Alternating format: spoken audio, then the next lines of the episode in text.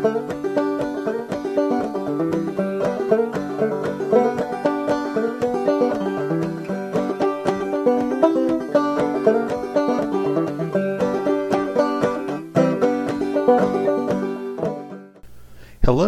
I'm Matt Carpenter, and this is the Good Life Podcast.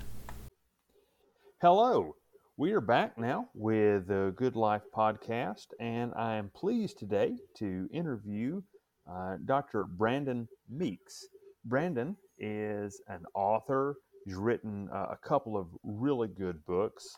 One is called God, the Universe, and Everything Else, which uh, I believe is his first published book, at least that I know of. And then one also is called The Foolishness of God Reclaiming Preaching in the Anglican Tradition.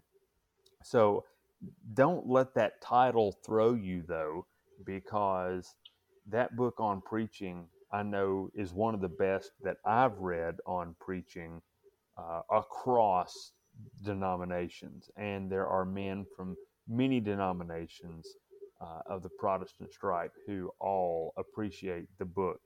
Uh, he is also uh, an, an, Anglican theologian in residence at his parish in Arkansas. And so he writes at a few different websites, and we'll talk about that. But Brandon, we're very glad to have you with us today. Well, thank you, Matt. It's great to be on. So we'll just start with you know your background. So I, I, know you have an interesting background that's similar to, to some of the people at least who, who are listening. So so tell us a little bit about where you started and how you arrived where you are now as an Anglican. Uh, well, uh, I was born at a very young age in the Delta region of South Arkansas. now, this surprises a lot of people uh, because when they hear me talk for the first time, they naturally assume that I'm from somewhere in New England. But I am, in fact, not. I was raised in a nominally Christian home until I was about 11, attend church uh, with any regularity or, or at all, as I recall. And then some friends from school invited me to go to church with them. And my grandmother wasn't going to have that. She decided that she'd been out of church for too long so she just took me herself, and I reckon she probably has not missed more than 10 Sundays since then, and that was well over uh, 25 years ago. We started out at a missionary Baptist church. Now, for those not from uh, the deep South, uh, missionary Baptists are uh, what we call the Baptist bride people. Uh, they're the kind that, that think that uh, other Christians may make it to heaven, but on the off chance that they do, they'll have to wait tables at the marriage supper of the Lamb and do all the dishes afterwards or whatever.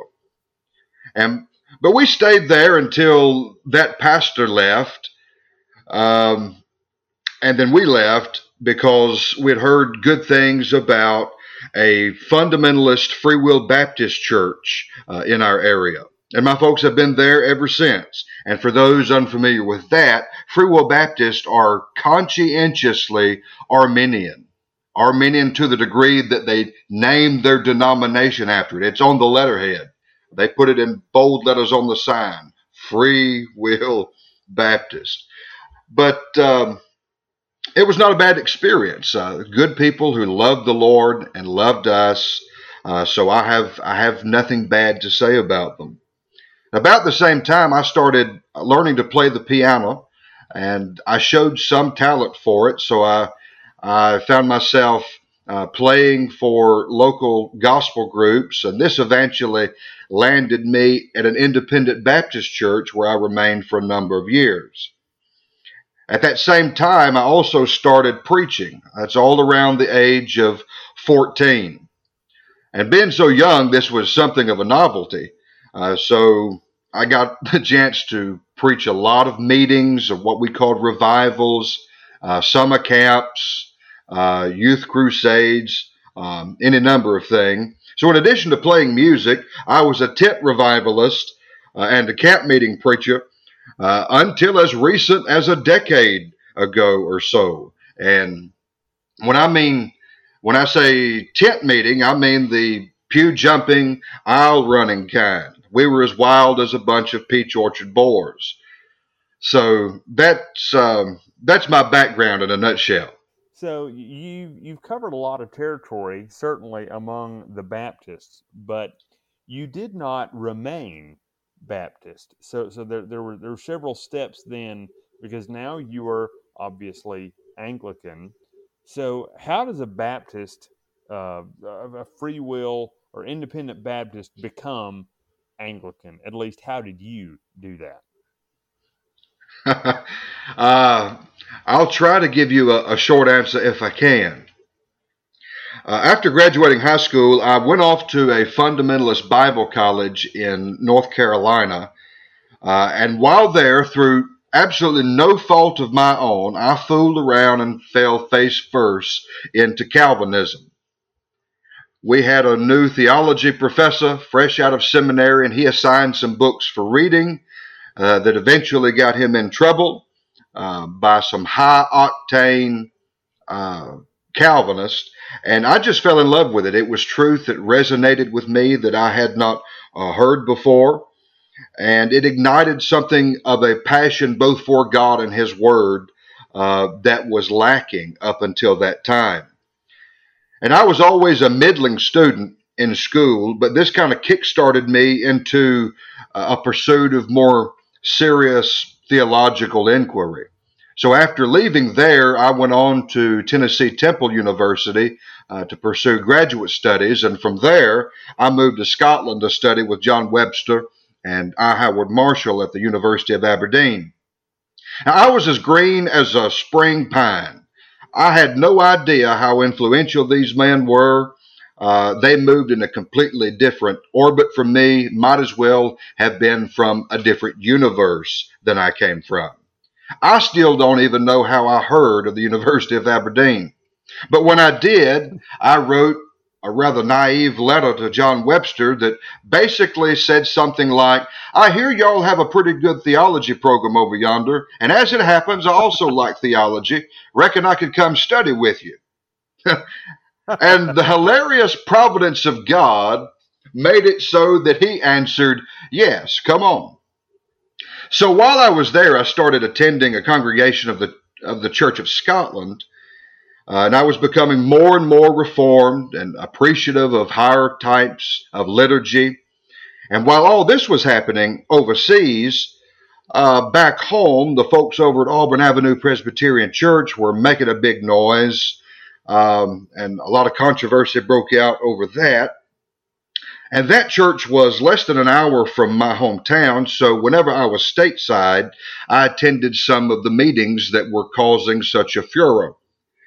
Uh, it became clear to me that some of the things that I liked about Reformed theology and the Reformed tradition in Scotland would go over like a lead balloon here in the States. And I'm not, I don't even remember now how exactly it happened, uh, but I discovered Anglicanism, I think, through some friends uh, who were studying there with me, um, and I immediately found an ecclesial home.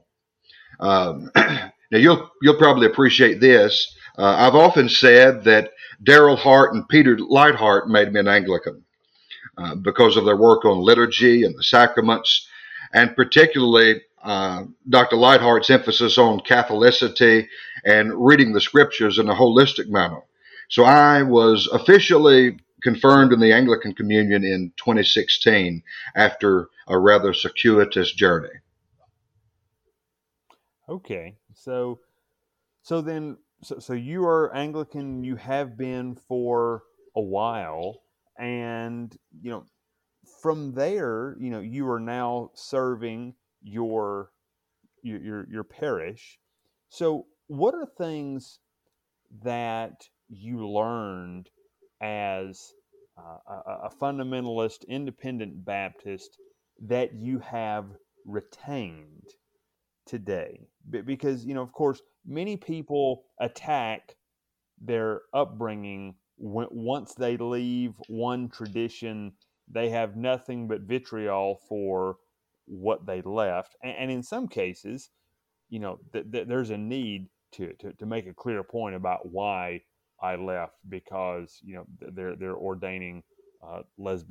What they they they don't want that, and that's good. But what are what are good things though that you learned about um, the Lord from your previous tradition?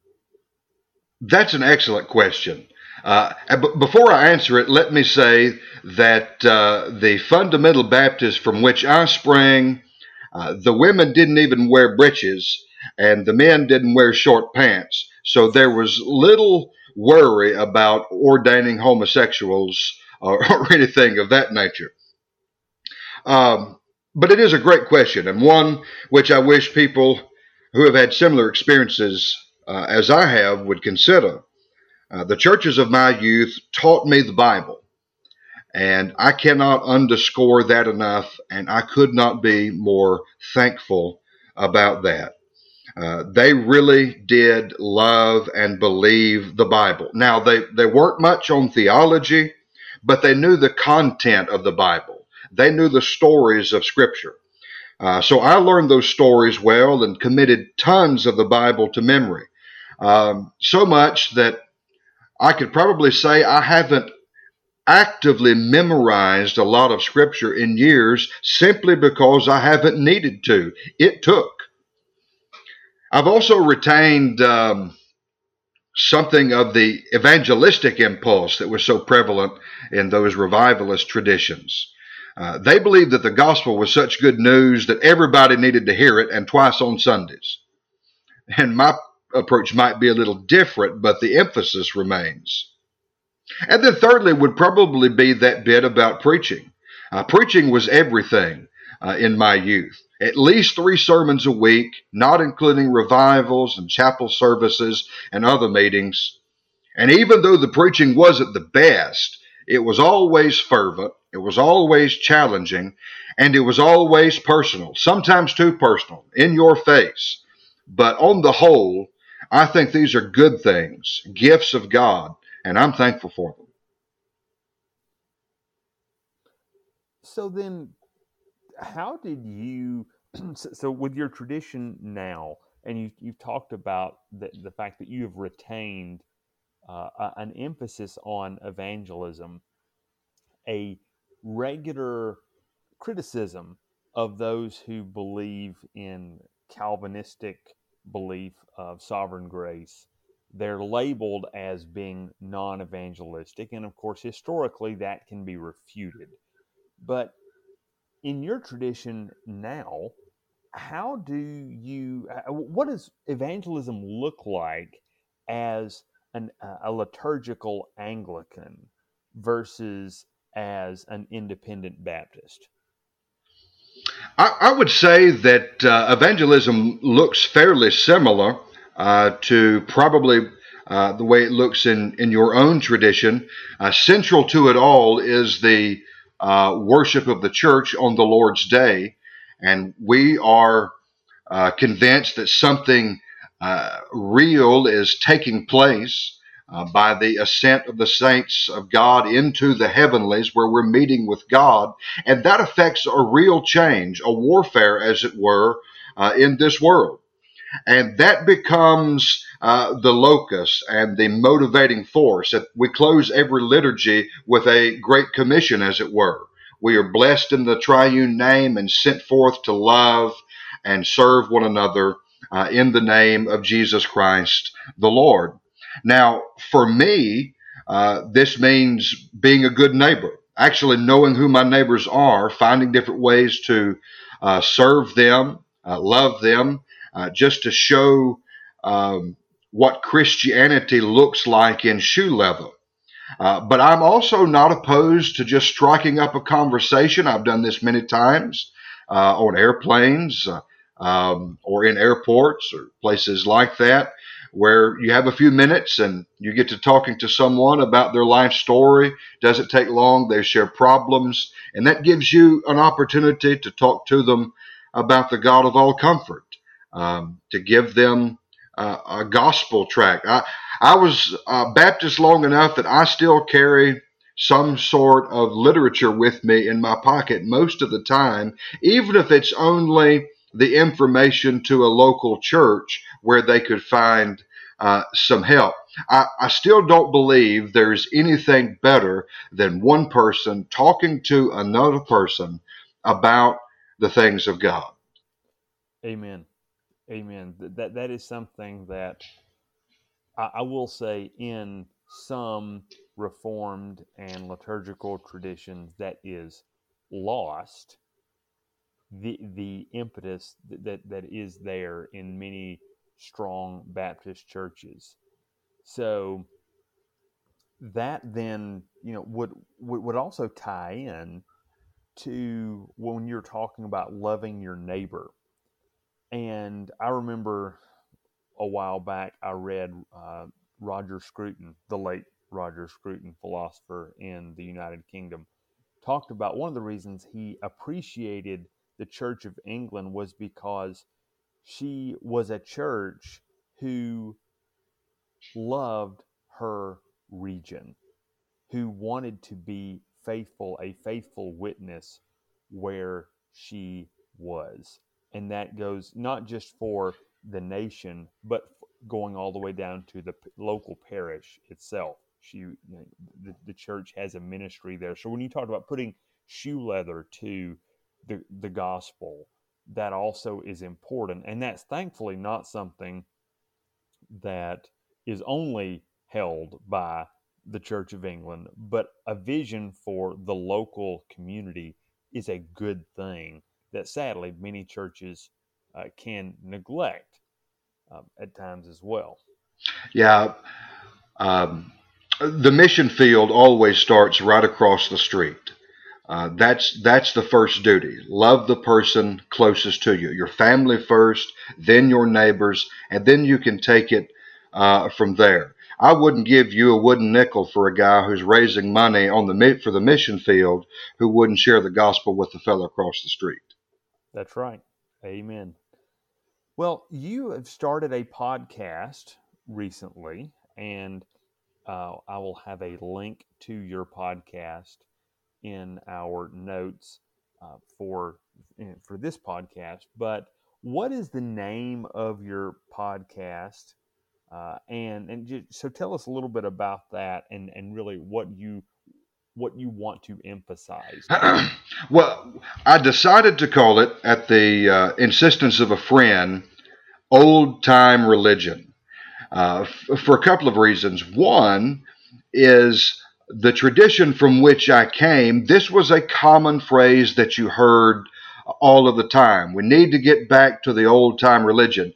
And usually, what that meant was sometime around 1973, because that's when their pastor uh, took over the congregation. So that's all they knew about the history of the church. Right. But since I am now in one of the uh, ancient traditions that that we believe can trace our lineage back to Christ and his apostles, um, I wanted to kind of take that and uh, build on it, but turn it on its head and show the truths of the Christian faith that are the bedrock of the real old time uh, religion. So I've started uh, a series basically just going through uh, the Apostles' Creeds. Well, basically, um, that's what I'm going to do. I, the, these first few episodes have been introductory material, and like any uh, former Baptist preacher, uh, I have a long introduction.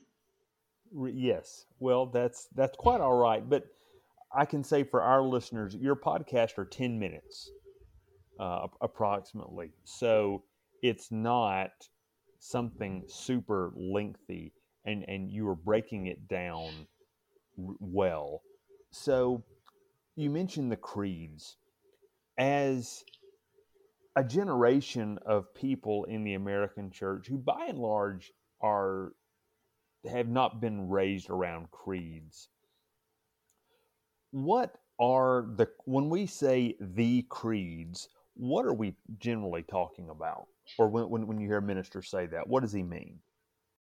Uh, for those of us who live in the West, the creeds usually refer to the Apostles' Creed, the Nicene Creed, the definition of Chalcedon. And sometimes the so called Athanasian Creed is thrown in for good measure. And I say so called because there's considerable debate as to whether or not uh, Athanasius had anything to do with the actual production of it. So those those are what we usually mean by the creeds. All right. Why do we have creeds when we already have the Bible? If we have the Bible, what is the need for something in addition to what Scripture already teaches? Uh, the creeds derive from uh, what we call the regula fidei, or the rule of faith. And the rule of faith is that central body of non negotiable doctrine that's essential to the Christian faith.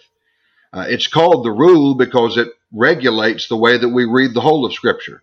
Uh, difficult passages are interpreted in light of clearer ones, and essential doctrines are prioritized over peripheral issues. For instance, uh, the biblical statements Christ died, Christ is risen, Christ will come again. Well, these are both clearer and more important than whatever it was that caused St. Michael the archangel to wrestle the devil over the body of Moses. The rule of faith is effectively a canon within the canon of Scripture. For instance, the rule of faith requires a Trinitarian reading of the whole of Scripture and a particular emphasis on the person and work of Christ um, that work for his people, and this is true throughout both testaments. This is the way the apostles taught us to read, and they instructed us to pass down the faith uh, which we have received as a sacred deposit. And the creeds are simply a short summary of the living heart of Christianity. If, if, if I'm hearing you correctly, it is a good and righteous thing that we attribute and, and hold uh, value more highly the fact that as paul says in 1 corinthians 15 christ died for our sins according to the scriptures and was buried and rose again on the third day according to the scriptures. It is it's permissible to to hold that in great esteem uh, and, and, even valuing it in a, in a higher way than we value the verse that says at parbar westward forth the causeway into it parbar. Uh, yeah absolutely. Um, as a matter of fact, St. Paul does that himself in the very passage that you mentioned. He said that these things are of first importance. Well, the implication is that there are other things that, while they're important, they are of lesser importance uh, than the central truths of the death, burial, and resurrection uh, of Jesus. Now, there are more truths than that, and there are more important truths uh, than some of the others, uh, but that is the beating heart of the faith. Right. So it's and and it's not even that we are denying the inspiration of any portion of God's word when we do this, which is often what creedal Christianity is accused of because they say that that, that you are you're, you're taking out portions of scripture and you're adding to scripture, but actually it is a prioritization of scripture in that we're, taking what is given to us about our creator about his work in his world. You know those things uh, teach us. So, so so we are in great need of hearing and of reciting and receiving that. Yes on a consistent basis.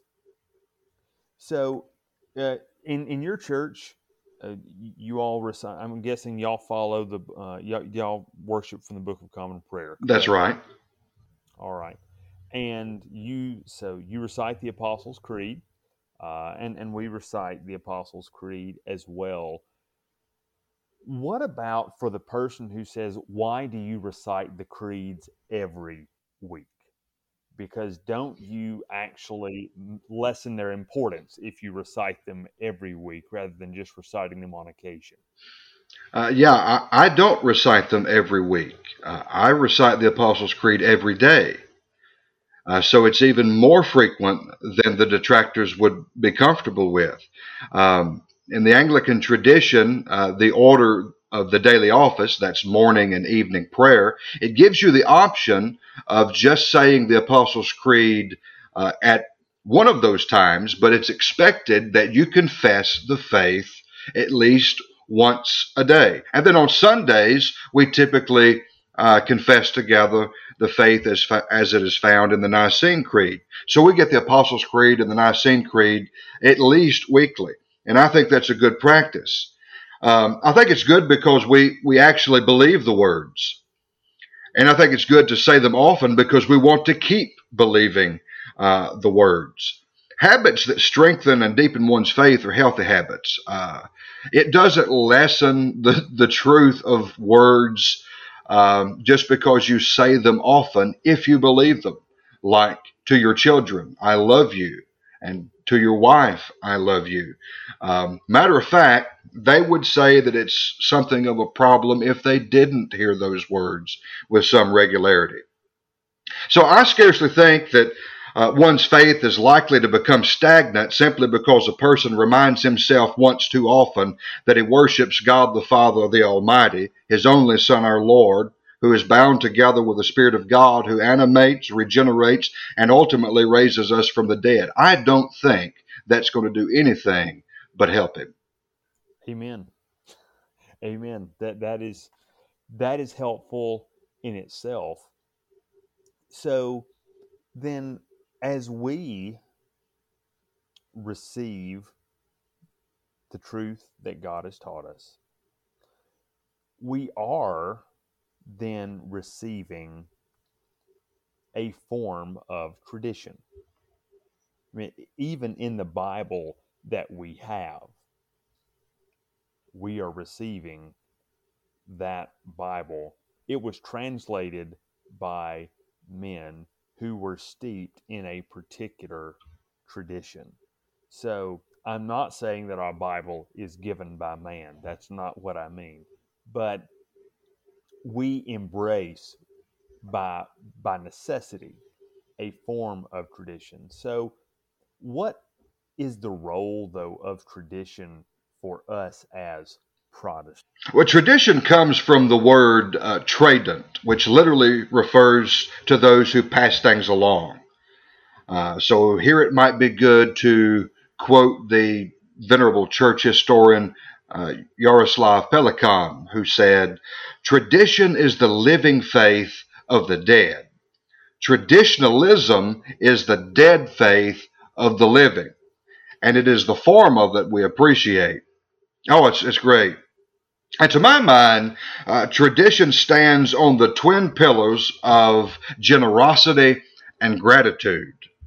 Uh, those who came before us, the early fathers, the medieval scholastics, the magisterial reformers, and the best and brightest theologians uh, of uh, more recent um, derivation, they refused to hoard up all of that accumulated wisdom and they shared it with us.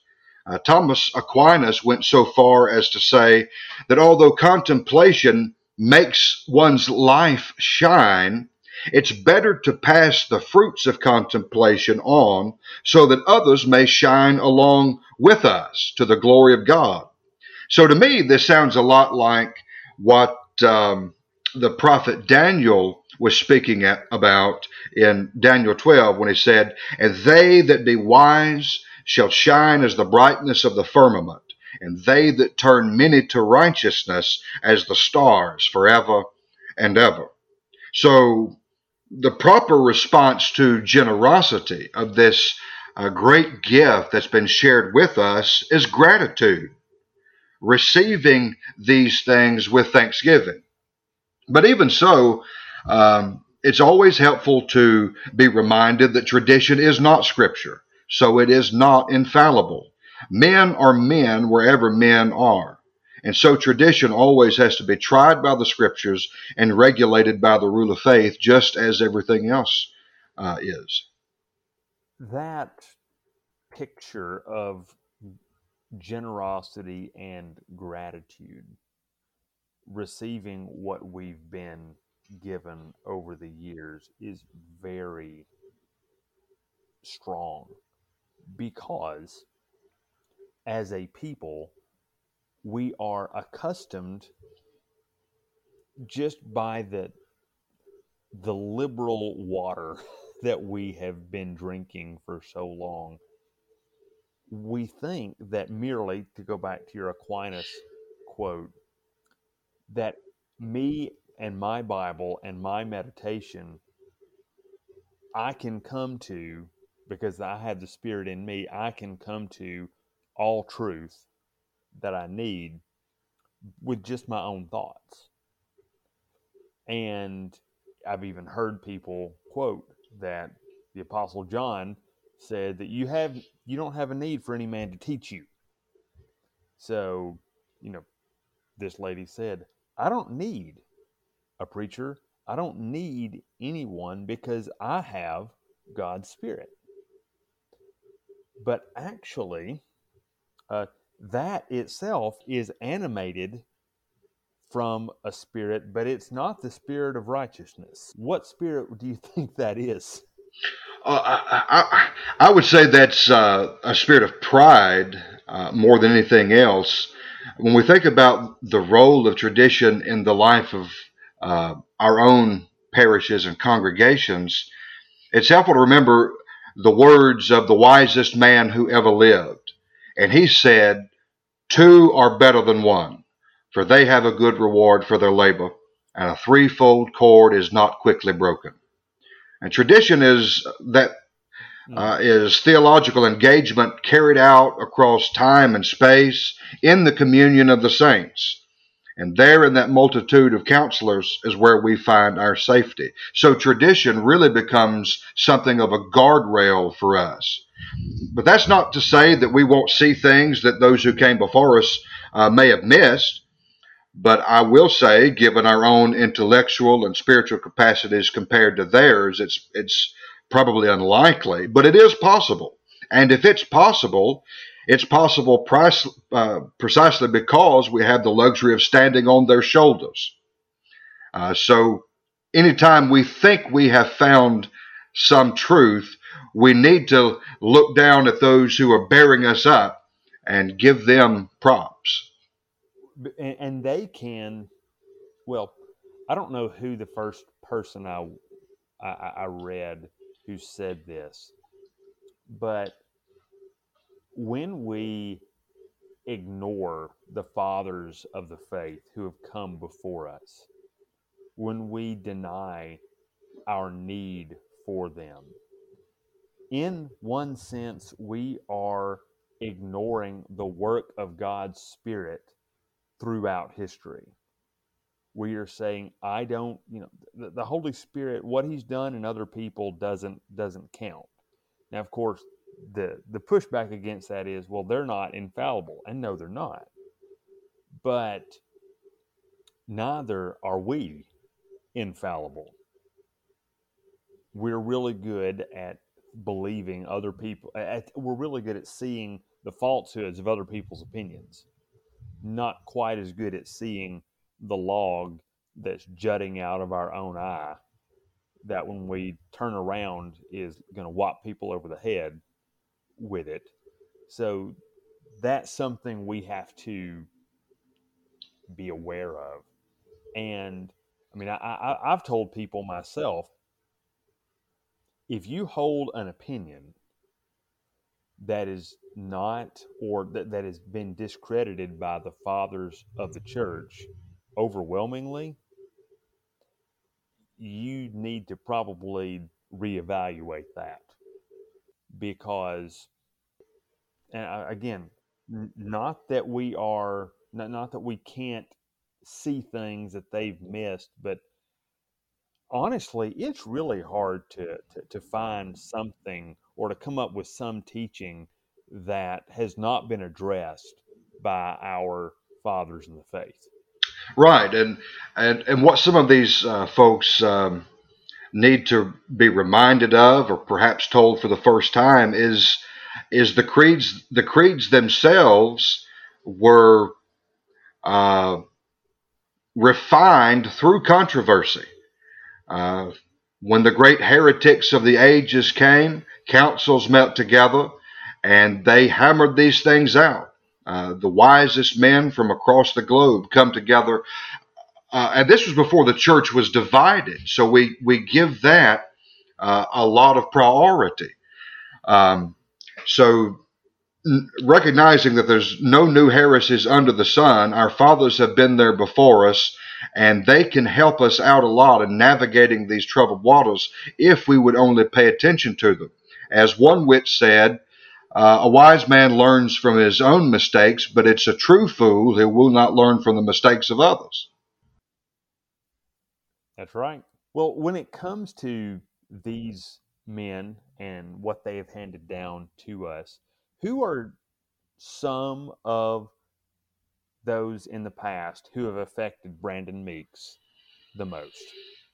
Oh, that's a great question, and, and one I, I really never know how to answer because I'm not sure that we know who uh, affects us the most. I know the ones that I return to that I think I've uh, enjoyed the most, um, but I'm sure I've absorbed things and um, I don't know where I got them. But um, recently, I have noticed that I have I've drawn much from uh, Maximus the Confessor, uh, the Cappadocian Fathers, uh, Basil and Gregory of Nyssa, um, and then moving on further, uh, closer to our own own time, uh, John Calvin. Uh, I'm not a Calvinist because, um, or, or, rather, I'm not a Calvinist despite Calvin. I'm probably a Calvinist because of Calvin. I have I've read the Institutes through completely through at least half a dozen times. And I still think it's probably uh, the greatest work of systematic theology that has been given to the church up to this time. It has a, a lyrical quality, a devotional quality, a biblical quality, an ethical quality uh, that has just been unmatched. Uh, so Calvin would be up there, and I could I could name uh, others, but uh, I'm not sure. I'm not sure exactly who has had the most influence. Mm. I, I know that when when I have read Calvin's institutes, I've always been struck. So before I ever came to them, I was told by others this is dense, it is hard, it's very technical theology and that shows you why not that we should ignore those who who give advice but it's usually best instead of just reading about what great men have written to actually read what they wrote. And he is one of those because i mean even if you com- contrast his work with other scholastics say someone like francis turretin or you know other men who who wrote even at the time the institutes are warm and gracious and inviting and pastoral. They shepherd you in your beliefs. He he's not out to poke holes in everybody else's thought and exalt himself. He wants to exalt christ. Yes. That said, the uh, classical texts are almost always easier to read uh, than modern texts. I would rather read Plato uh, than anyone who writes about Plato. Plato is much clearer, and this is true with the fathers. Uh, oh, pick up uh, on the Incarnation by Saint Athanasius, or Cur Deus Homo by St. Anselm. These are extremely clear theological treatises. Uh, and once again, uh, the Institutes of the Christian, Christian Religion by, by Calvin uh, is clear. Just open the first page and tell me you can't understand yes. exactly what he is getting at. Now, accepting the Puritans, I, I will allow I will allow that that they're difficult, but that's usually because uh, they never like to use one word if 37 and a half would do. yes, well, you know, John Owen aside, uh, you know, somebody. So so for me, my favorite Puritan is probably Thomas Watson because he is more down to earth and hitting people where they live than you know someone like Owen and and, others and and that's something I, I know for myself reading men who were actually pastors who dealt with people regularly is something that I will read for devotional reading. And Calvin was a pastor. He he wrote as a pastor to his people. Someone yes. Like um, uh, Peter Martyr Vermigli, he was writing not for and er, not as a pastor. He's writing as a theologian to theologians, and that has its place. There's nothing wrong with that, but for just pure devotional, you know, something to, to make you love the Lord more. Calvin's wonderful, and it was not my intention to turn this into just a Calvin love fest, but but, but it, it, would be easy to do, though. Brandon, you've written before about preaching, and I read the first article that I read by you was an article about why the Reformed cannot preach. So, what would you say are some of the problems of modern Reformed preaching? And then, what should people look for, or, or what does good preaching look like? Yeah, it's easier to talk about bad preaching than good preaching because we uh, recognize so many uh, species of it that we that grow native uh, around all of us. Um, with with uh, a certain type of reformed person, uh, preaching is bad because uh, these guys just don't know what sermons are. Uh, they think that sermons are book reports or theological essays. Um, they forget that there are people sitting in front of them who live rough and dirty lives, uh, who have uh, mothers dying with cancer, and children who are wayward, and uh, bills to pay, and a roast in the oven right now while he's droning on and on. And I think I think it was uh, Phillips Brooks who said that it's only a certain type of reform preacher who thinks that hardworking men and women get out of bed on Sunday mornings in order to learn more about the Amalekites but that's what uh, it's uh, that's what some of these guys think preaching is. It's just an information dump. Uh, but preaching is really more of a sacramental event wherein God is pleased to meet with his people uh, through the uh, instrument of the proclamation of the word. There is a, a, a nearness, an immediacy in the presence of God through preaching. And uh, that uh, is quite different than an essay on the Amalekites. Now, there are other things uh, that I think uh, are missing in, in, in, a lot of preaching. Um, and I go through those in the book, so I won't belabor them now. But you asked particularly about uh, good preaching. Well, let, let me say it like this Like the poet said of a tree, only God can make a preacher. Of course, he can labor and hmm. study, he can improve his native gifts, he can learn new skills, and baptize every endeavor with sweat and tears. But ultimately, preaching is the work of God. Elijah can prepare his altar, but, but God still is the one who sends the fire. But when this happens, it means that preaching really is something of a sacramental uh, event.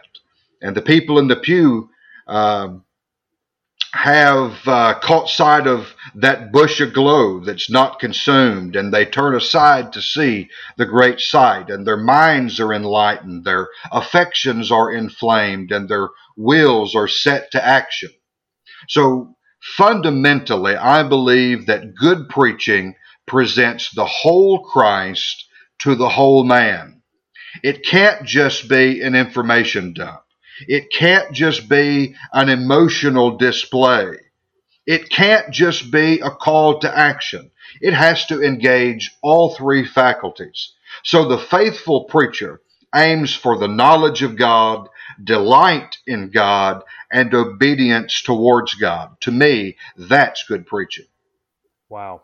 I cannot say that any better myself. And, you know, you have, and in the book, you did. So for anyone who's interested in what makes good preaching, uh, please go and acquire that book. Whenever someone asks me, you know, what is a book like Preacher Friends? What is a book you can recommend to me on that? I've recommended that. I've given that book several to several friends, and so I'm very grateful for that. Brandon, we really appreciate you taking time to meet with us. This has been wonderful, uh, a blessing, and uh, so uh, direct people to your pod. I will direct people to your podcast to listen. Uh, the old time religion It's really good. I've, I've, listened to all the episodes so far. So thank you, and uh, and Lord bless you in all your work. Thank you, Matt. It's been a joy.